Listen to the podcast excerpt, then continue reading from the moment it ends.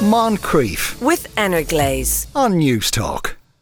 Now, in Kenya, there's a massive refugee camp populated mostly by people from Sudan, but in recent times, many of them, men and women, are being recruited by international modelling agencies.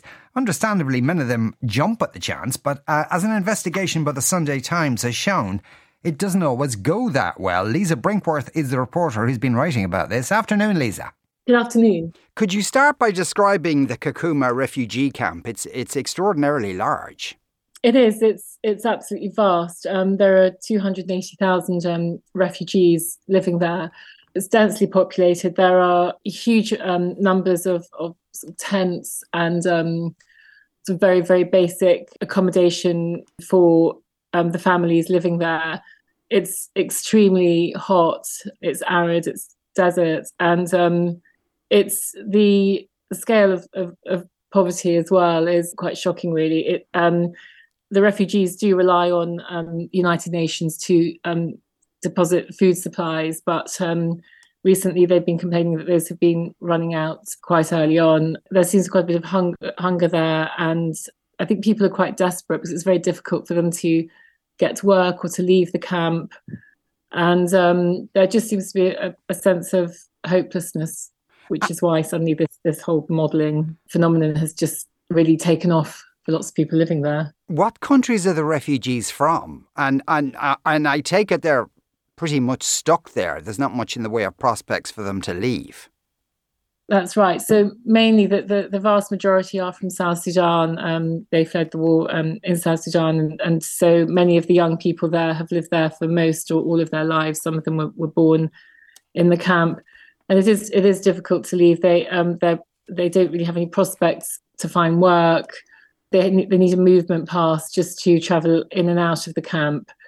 And um, so, so what's what has been described to me by numerous refugees is, is this sort of sense of just being stuck there and and and really having no prospects beyond the camp. And there is this real sense of desperation um, that I've heard so often from, in particular, these young refugees that, that we've been speaking to for our investigation, and um, and a sort of sense that they don't have the bright you know bright futures that you know other other young people could could expect in other parts mm. of the world so the, the, the scouts for the the modeling agencies is it more than one modeling agency that's going in there scouting for people Yes, um, there's one in particular that we came across, which is a Nigerian agency that scouts models there um, for its competition. It has a, an annual competition looking for the next African supermodel, and so they will um, they will scout uh, in the camp for that. Uh, um, well, certainly this year and, and last year,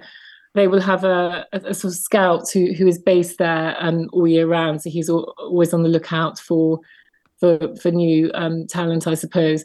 And and there are a, a, a couple of other agencies um, who who scout as well, who who look around and see if if people might might fit the bill. But it's it's very very difficult um, it seems to be other agencies have told us it's quite difficult to get into the camp, but the, the one agency that we came across seems to uh, be, be, able to access it quite easily. Mm. Um, and, uh, and and and this this particular agency, um, the the model sort of that's the agency that they all want to be with because they do see some success stories of of these you know models from that agency who've gone to Europe and who appear to have, have made it big. So that's the agency that they, you know, they all sort of want to join. Yeah, and, so this agency, if it signs somebody up, are they then dispatched to Europe? So the way it works is the agency. Um, so this particular agency, it's, it's called the Mother Agency, and the Mother Agency is responsible for scouting um, the young man or woman in the first place, and um, and then finding an international agent to represent them. So in this particular case, this Nigerian agency works closely with um, an, another agency in, in, in Europe, in, in Paris. Um, when the mother agency has a model that it thinks will work well, they then send that model over to Paris, and that model will then be signed up to this Paris based agency. And when and so is there a fixed term on these contracts that they sign? Are they there for a period of months or weeks, or, or how does it tend to work? So when the mother agency and in fact, with the international agency signs the models, um, they tend to be it tends to be two year contract. Most of the contracts we've seen um, signing for two years. But when they're invited over to Paris or London, it seems to be around Fashion Week. So um, the idea is, is that they go to Fashion Week, which actually they can be expected to be there for about two or three weeks. It's very very busy during that time, um, and they'd be expected to go to lots of castings and um, and fittings, and they may or may not get work, and then they'll be then they'll be sort of sent back if they haven't made it really big straight away, and and that's where the problem sets in because they've been given you know visas um three month visas that they're working on them. Most of them are working on schengen visas. They're allowed to work there for for 90 days. And then they um so they expect to at least be there for the duration of, of their visa um stay. But that's not happening. They, they're coming back much much earlier so that what they feel is that they're just not getting the opportunity to to find work and to sort of fulfill the promises that has have, have been made to them about you know making it big as a model. And for those who have only been there for a relatively short period of time, do they make money from it? No, so they work very hard. They they go and see designers. They do these castings or auditions for um, top designers. We're talking about you know real big name um, designers in, in couture, and um, so they will they will do these castings and fittings, they might be called back for a callback. Um, and then they wait to see if they've been booked for a show. Many of the models that we spoke to were never booked and they were sent back, even though we've been told that just to get a call back from one of these big designers um, is absolute proof that they have what it takes to be a model and they should have been given more of an opportunity. Um, and um, some of them do get work and they do get booked for shows, but we've had numerous um, refugees telling us that even though they they do the shows, they're either not paid at all for them, or they're or they come away with very very little and and far less than than they expected to get. And in some cases, when they arrive back uh, to the refugee camp, they're actually in debt. And um, they are because um, so what they're not told and what hasn't been explained to them is that the, money that the agencies outlay at the outset for accommodation, flights, visa, um, is all expected to be um, recouped at, at, at, the end um, from their earnings. So um, the models we've we've spoken to weren't made to say they weren't made aware of this, and they thought that the agencies were just helping them and and you know giving giving them a good start so they they return home and um, some of them and, and, realize that they now have these these debts because the agency uh, wants to claim back the money it's spent on them for their accommodation their flights. And even those who do work they'll have their um, agency commission deducted uh, tax will be deducted on top of that um, all expenses deducted. So again um, we've we've spoken to refugee models who have done um, a number of shows, um, should have earned thousands and thousands, and and have a debt. This is what they're finding incredibly hard to deal with and very very depressing. Yeah, and when they discover they have a debt, are the agencies trying to, uh, actively to recoup that money, or just letting them know they have a debt? Um, so they're actively trying to recoup it. So they um, they send a statement and um, they say to the models that um, that you you know you must pay back this debt and um, and you can't. What they're saying is that you can't um, leave. So so in some cases the, the model says, well, you know, I don't want to work for this agency anymore. I've I've found another agency that wants to give me work. I, I you know I can pay back if I go to that agency but the model, um, the agents say that um, the models can only leave, um, can only be released from their contracts once they've paid off their debts, and so um, they they they do say that if you go to another agency and they they are prepared to take on your debt, then that would be acceptable. But I mean, you know, what agency would do that? And mm. so hmm. the models have described themselves as as being trapped in these contracts where they're not um, they're not being helped to get work and you know stuck really for two years and, and, and describing you know their, their lives just being wasted that you know they've left school for this big dream um, they've come out of education um, and and and they've they absolutely expected to to be successful and and and they describe just being really stuck um, and not being able to to do anything really. The problem is is that, that the models certainly believe you know it, they really have to pay back these debts. So um, why is the industry so interested in in Sudanese models?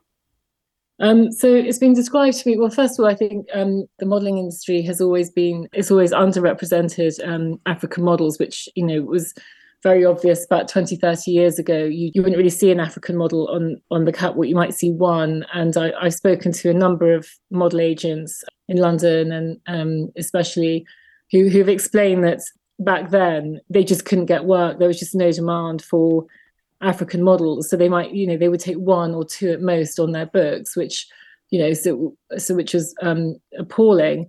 So I think now that the, the modelling industry has sort of caved into pressure to to be more representative, and that which is quite right, and to um, include black models as well as white models, which you know we all want to see happening.